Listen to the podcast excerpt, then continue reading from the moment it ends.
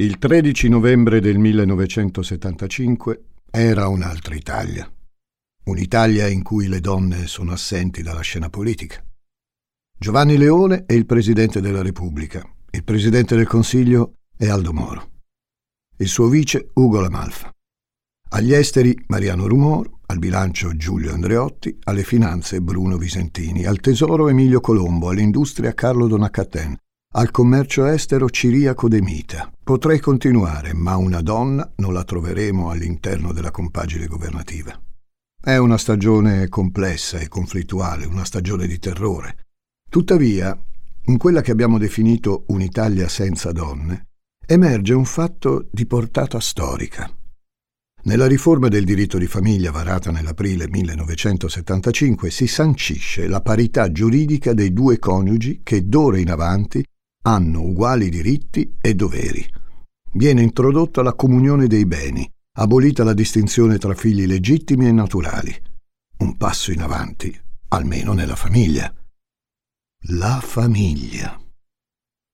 Quella cellula sociale senza la quale non potremo definirci nazione.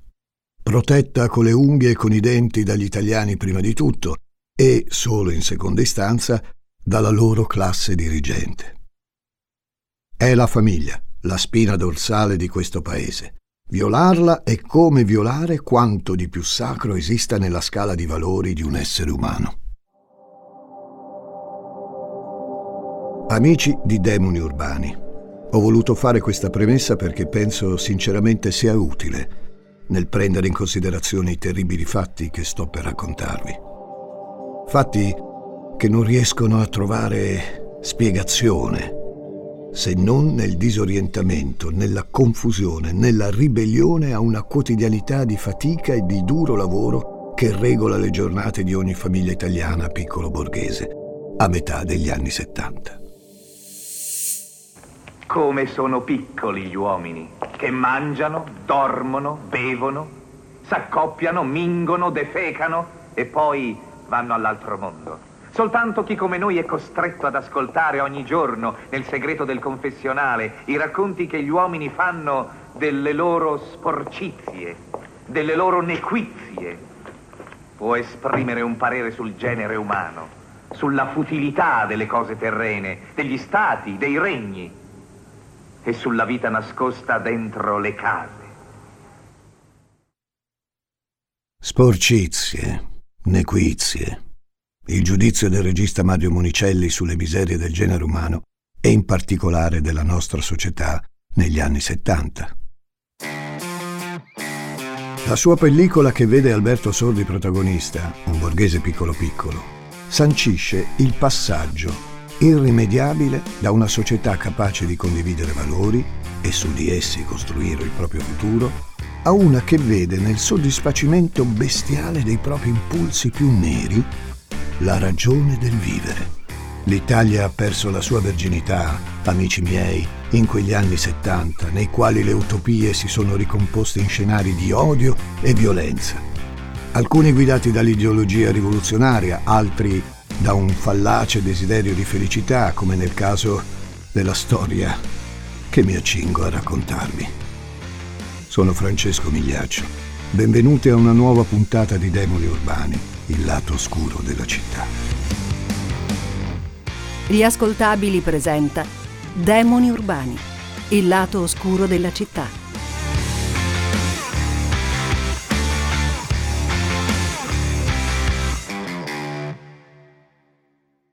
Vercelli è una città di poco meno di 50.000 abitanti, nella propagine est del Piemonte, adagiata sul fiume Sesia, piena pianura padana. Lasciamo stare i cambiamenti climatici. In inverno a Vercelli fa un freddo porco, c'è la nebbia. Il tempo scorre lento, seguendo i ritmi delle coltivazioni, che aspettano il risveglio primaverile. Il 13 novembre la natura si è appena addormentata e le campagne di Vercelli, prevalentemente coltivate a riso, sono immobili, dure, fredde. Come tutte le città italiane, Vercelli è ricca di storia e cultura. Le sue chiese, ricche e antiche, sono testimonianza del suo legame con la Chiesa cattolica, così come con la comunità ebraica, di cui Vercelli ospita un'importante sinagoga. Come tutte le città italiane, Vercelli ha anche una periferia, anonima, banale, noiosa. Quella che ospita centinaia di famiglie che ogni mattina si mettono all'opera, chi va al lavoro, chi a scuola, chi resta ad accudire la casa. È la famiglia italiana. Ecco, vorrei che ci concentrassimo con la mente su una strada di periferia, via dei caduti nei lager numero 9. Una strada senza grande personalità. È appena stata urbanizzata la zona periferica, vicino alle campagne. Un nome, quello della via, che richiama un momento della storia da non dimenticare. Un momento che rievoca la notte della ragione, la violenza pianificata barbaramente contro innocenti, il genocidio, il male assoluto. Anche se sono passati trent'anni dall'Olocausto, anche se in quel 1975 ci si sente proiettati in una dimensione diversa. Al numero 9 di Via Caduti nei Lager, dicevamo, corrisponde la porzione di una villetta condivisa con il civico 11. Una casetta che vede una famiglia, padre, madre, figlio, i nonni, attorno al tavolo, la tv accesa su uno spettacolo di Macario, il famoso comico torinese. Ci credo che tutti lo guardano. Siamo a Vercelli. Sergio Graneris, 45 anni, il capofamiglia, è perso davanti alla tv. Ascolta apparentemente assorto le battute educate di Macario, anche se non ride quanto dovrebbe. Le sue giornate sono pesanti, arriva a sera che ha voglia di non pensare a niente, circondato dai suoi affetti. Gestisce un'officina di riparazione di vendita di pneumatici, un lavoro faticoso, ereditato dal suocero. Sergio è riuscito così a comprare quella villetta per ospitare tutta la famiglia, moglie, suoceri, figli. In tutto sei persone.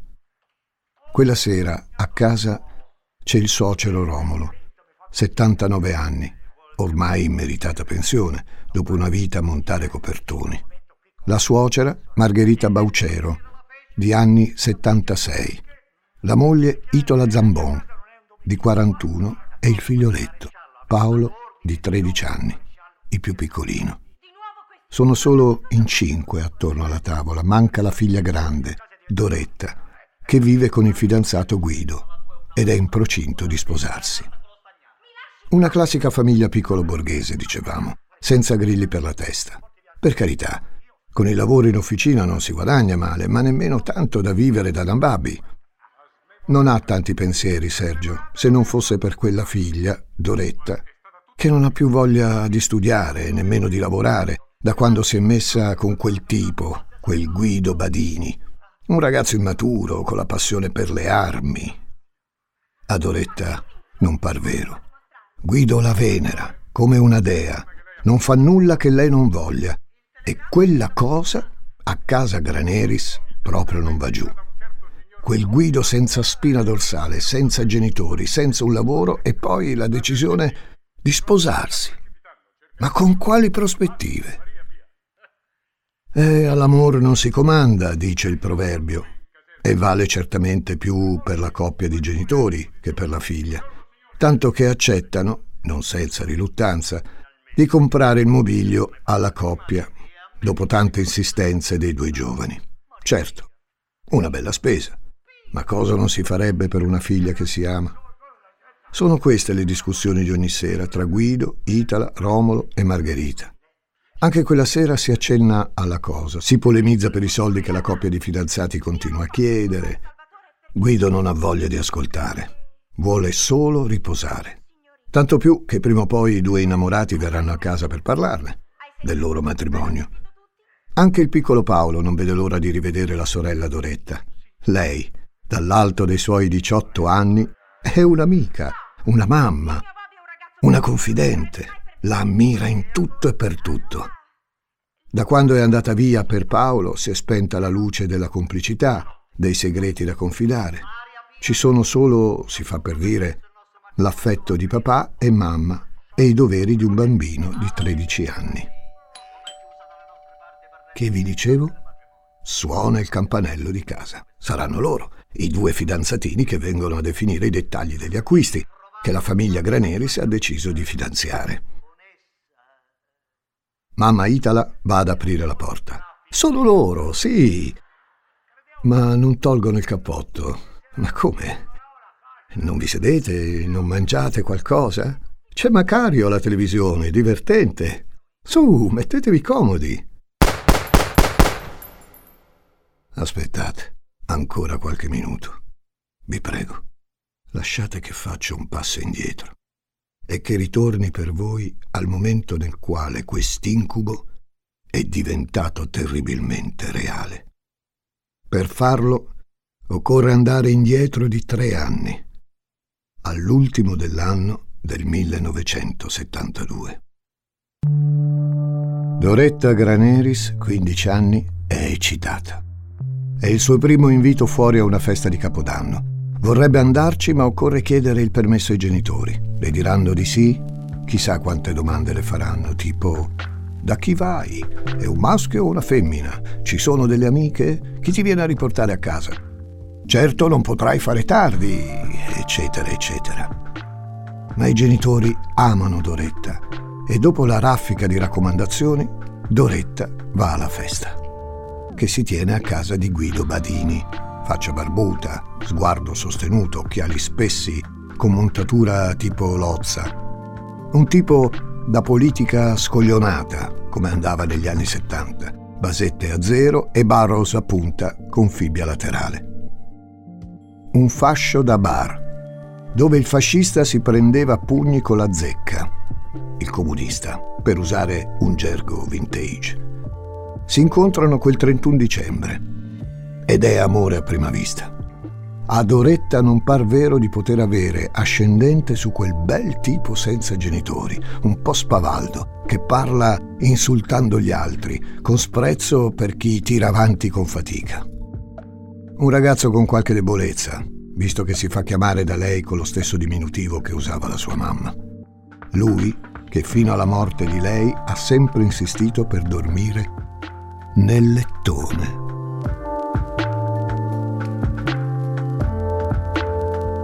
In quella festa i due stanno sempre insieme, si raccontano i dettagli di due vite non proprio eccitanti, certamente lontane dall'ideale di come le vorrebbero vivere. Di buono c'è che si convincono di essere fatti l'una per l'altro. Ma come vivere insieme? Guido è disoccupato e Doretta vuole ben altro che una vita in casa a badare i figli. Per i loro sogni legittimi di vivere negli agi e fare tante esperienze eh, ci vogliono soldi e possibilmente in fretta e senza grossa fatica.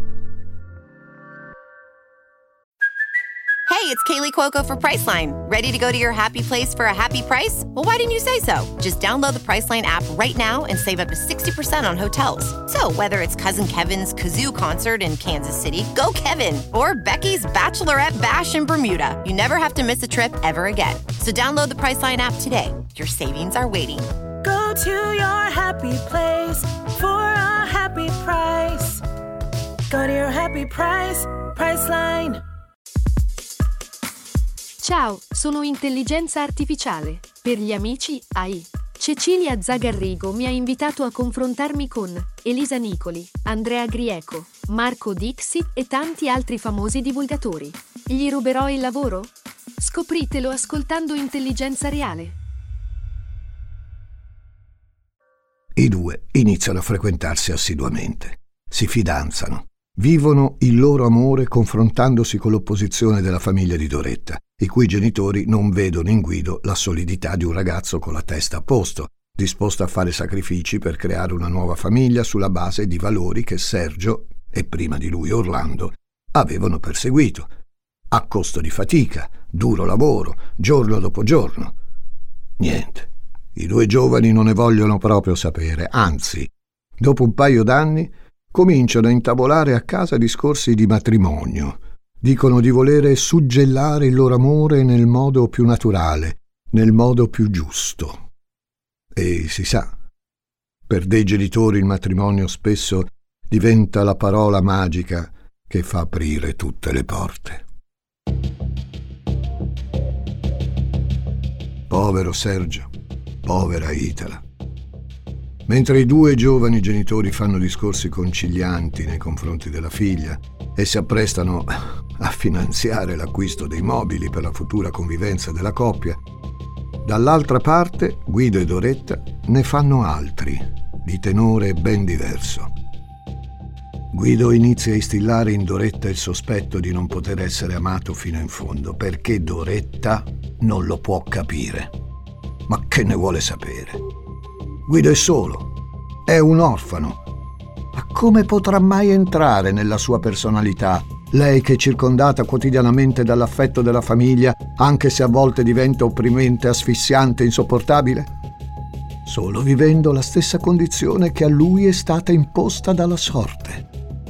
Diventare orfana essa stessa.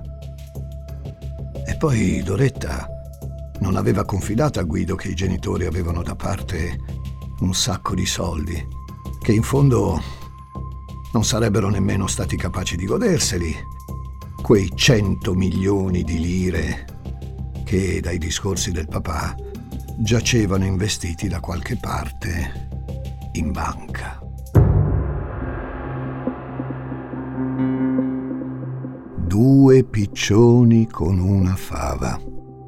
Deve aver pensato quella coppia male assortita. Da una parte ereditare quei 100 milioni farebbe comodo per i progetti di bella vita dei due, dall'altra sperimentare la stessa assenza di Guido, la mancanza di una famiglia, quello stato di orfana che non può comprendere e che è d'impedimento alla piena condivisione dell'amore di lui, che è stato così presto lasciato solo dai suoi genitori. Un'idea sinistra, atroce, dal fascino insinuante si fa strada nelle loro menti solitarie, quella che appare come l'unica, inevitabile soluzione. Hanno appena identificato la ragione unica della loro infelicità, l'ultimo diaframma che si interpone fra loro e la piena realizzazione dei loro sogni. Un diaframma che può essere eliminato in un solo modo, dando la morte a tutta la famiglia di Doretta.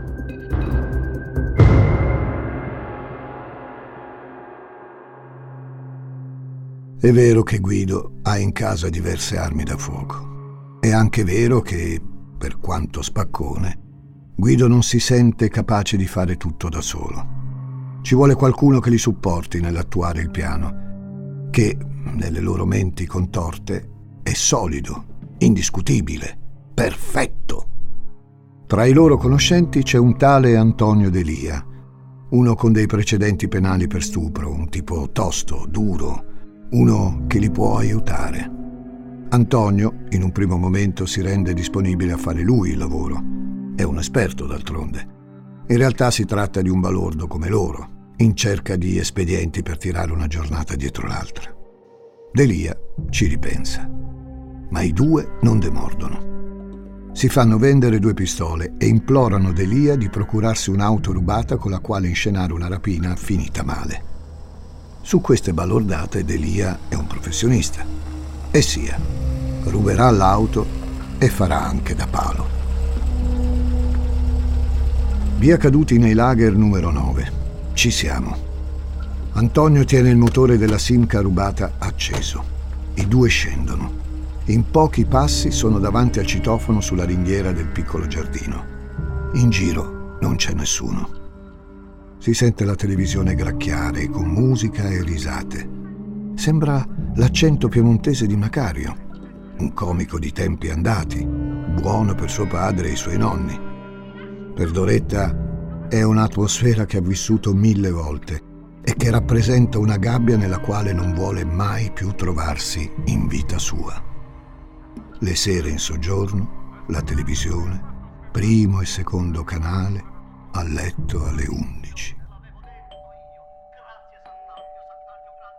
I due si guardano. Sono una per l'altro. Si spalleggiano a vicenda. In mano entrambi afferrano una pistola. Lei non sa come si usa. Guido sì, si esercita costantemente al poligono. È uno sfegatato di armi, lui sa come usarle. Dei passi.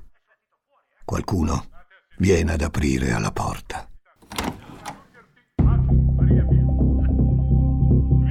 La mamma Itala apre la porta sforzandosi di esprimere un sorriso di accoglienza. Non vuole discussioni, non stasera che papà è stanco. E poi si devono sposare. Anche se a lei quel Guido non piace, per la sua Doretta è disposta ad andare contro il suo istinto. I due vengono invitati a accomodarsi, qualche battuta, convenevoli freddi e di circostanza, fino a quando Doretta decide di aprire le danze. Nessuno dei tre colpi sparati dalla ragazza c'entra alcun bersaglio.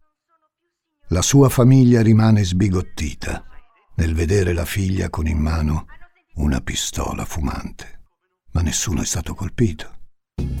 Che cosa sta succedendo a casa Graneris? È una messa in scena, una minaccia, uno scherzo di pessimo gusto. Gli occhi di papà Sergio incrociano quelli del suocero, della moglie e del piccolo Paolo. No, amici miei di demoni urbani, non sarà uno scherzo. Ora che Doretta non ce l'ha fatta a colpire i suoi bersagli, tocca a Guido. Doretta se ne va in un'altra stanza è troppo nervosa per poter mantenere la calma e osservare con freddezza la scena. Guido invece si muove come un automa. È deciso, determinato, sa quello che deve fare nell'ordine in cui deve farlo. Prima è la volta dei due uomini. Il padre di Doretta, Sergio, riverso sul tavolo. Romolo, il corpo sgraziatamente scivolato sul pavimento. Poi è la volta delle due donne, che si sono nascoste sotto al tavolo. Anche per Itala e Margherita non c'è più nulla da fare. Manca Paolo, il piccolo fratellino di 13 anni. Si è rannicchiato come solo i bambini sanno fare, sotto al tavolo anche lui, vicino alla nonna Margherita e a mamma. Anche lui incredulo che la sorella Doretta e il suo ragazzo Guido possano aver deciso tutto questo. Anche lui tradito fino in fondo, prima dall'abbandono della sorella tanto amata per quell'uomo e ora per la morte che quell'uomo sta facendo calare in tutta la casa. Anche per il piccolo Paolo non c'è più niente da fare. Doretta ascolta la sequenza degli spari. Ha contato ben 18 colpi, partiti da due pistole è tutto finito? No, non ancora. Il cane di famiglia è nervoso, ha sentito gli spari e reagisce come l'istinto gli ha imposto, ma non può continuare ad abbaiare. È comunque un fastidio. La calma in quella casa deve essere assoluta. È così che hanno deciso le belve di Vercelli.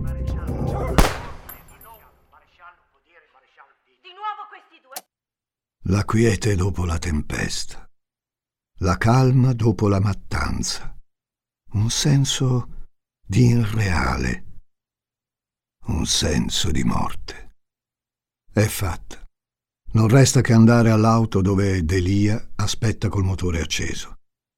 I due vengono accompagnati a casa di amici dove trascorrere la serata per costruirsi un alibi. Delia va a bruciare l'auto che dovrà servire a testimoniare il tentativo di rapina andato male. È il mattino del 14 novembre 1975. All'officina di riparazione gommista Sergio non si vede. I dipendenti non hanno mai visto il principale ritardare prima d'ora. Il parun, come si dice in piemontese. È il primo ad arrivare e l'ultimo ad andarsene, una vecchia regola non scritta che viene mantenuta da generazioni nella società piemontese, abituata a spaccarsi la schiena dalla mattina alla sera. E fare il padrone non dà diritto a privilegi, semmai a oneri più gravosi, altro che macchine lussuose e vacanze ai Caraibi. Qui in Piemonte è il paron, non è un privilegiato. Vaglielo a dire a Dorette e al suo Guido, I collaboratori del Graneris si preoccupano e chiamano la mamma di lui, Maria Ogliano. Un'altra che comprende subito che deve essere successo qualcosa. Suo figlio, Sergio, non ha mai mancato un giorno di lavoro. Il telefono a casa non risponde. Deve andare in via dei caduti nei lager, numero 9, a controllare. E qui la macabra scoperta. Cinque cadaveri, quattro adulti e un bimbo. Un mare di sangue, un mare di bossoli, una vera e propria mattanza. Il vicinato non ha sentito i 19 spari. Tanti sono stati esplosi dalle armi del Badini e della Graneris. Ma ha sentito le urla strazianti dell'anziana mamma di Sergio alla vista di figlio, nuora e nipote senza vita. Si chiama la polizia. È accaduta una strage. Gli inquirenti, mentre vengono fatti i primi rilievi, pensano che la prima cosa da fare sia avvisare quella poveretta della figlia, da una parte fortunata a non essere in casa quella sera, dall'altra che vita l'aspetterà, senza più una famiglia, lei, unica sopravvissuta. La trovano in un bar a fare colazione con Guido. Non si stupisce nemmeno alla vista della polizia che con molto tatto cerca di porgere quella tremenda notizia. Ma Doretta, come Guido, non si scompone. Risponde, ah, davvero? Una reazione fredda, inumana, che insospettisce da subito le forze dell'ordine che non ci pensano un minuto a perquisire la casa del Badini. All'interno dell'abitazione vengono trovate delle munizioni dello stesso calibro di quelle utilizzate per gli omicidi. Nella vecchia Opel Record 1007 di Badini un bossolo di una 765. I due vengono così portati in questura e sottoposti a interrogatorio. Dopo solo otto ore è Doretta a confessare. Li ho uccisi io. Guido non c'entra dice la ragazza, che sosterrà per mesi di essere stata l'unica responsabile della mattanza, come a proteggere l'oggetto di quell'amore che era l'unica cosa per la quale continuava a vivere e a dare la morte. Ma le versioni dei due non combaciano e convincono gli inquirenti a battere il chiodo caldo, fino a quando Doretta non viene a sapere che il suo Guido, nel corso delle sue ripetute deposizioni, l'ha scaricata. Ha riversato su di lei la colpa e su Antonio Delia, accusato di essere suo amante e di aver fatto tutto a sua insaputa. Io volevo bene ai Graneris. Non avrei mai fatto niente del genere. Doretta la vedevo come una madre. Del resto lei assumeva sempre un atteggiamento materno nei miei confronti. Mi chiamava infatti con lo stesso diminutivo che usava mia madre quando ero piccolo. Lei però Aveva sete di vita mondana e io dovevo accontentarla. La portavo spesso a ballare e lei ballava con altri. Mi sentivo inferiore sia a livello fisico che mentale.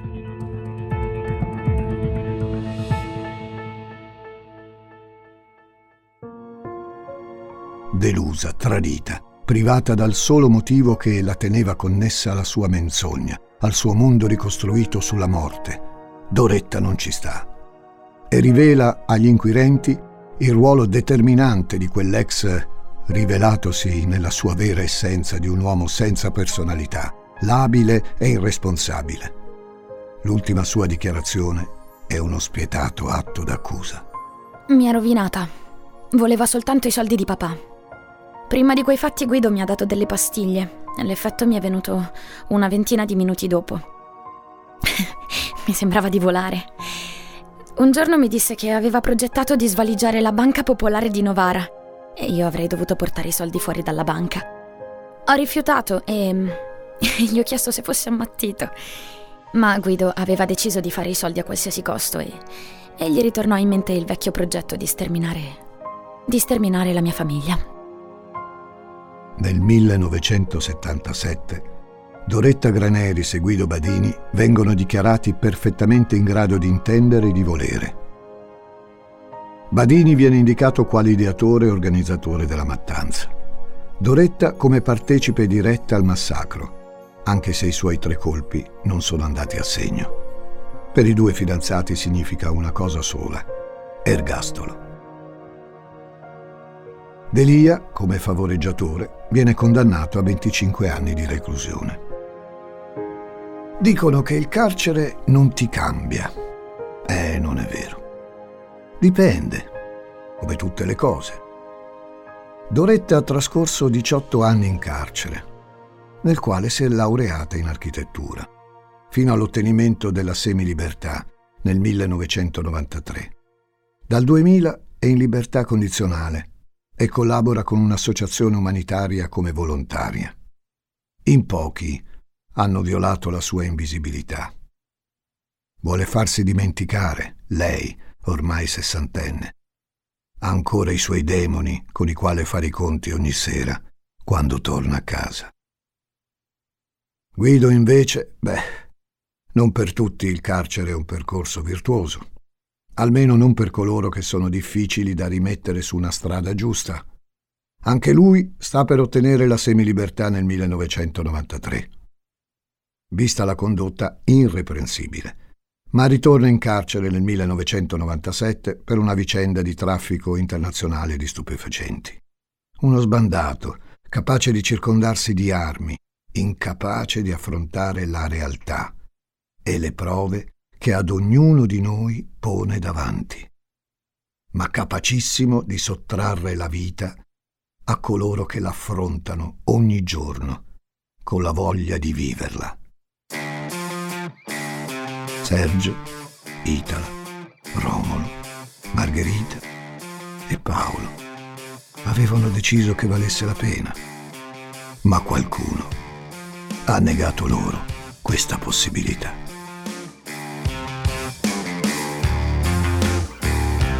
Demoni urbani ti intriga, vero? Ti invito a conoscere anche le altre serie degli ascoltabili. Perché non ascolti, ad esempio, Sostenibilità for Beginners? Cercala su Spotify o vai direttamente sugli ascoltabili.it.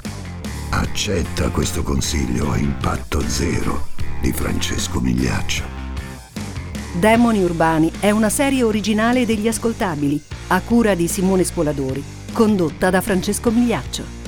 Questa puntata è stata scritta da Giacomo Zito.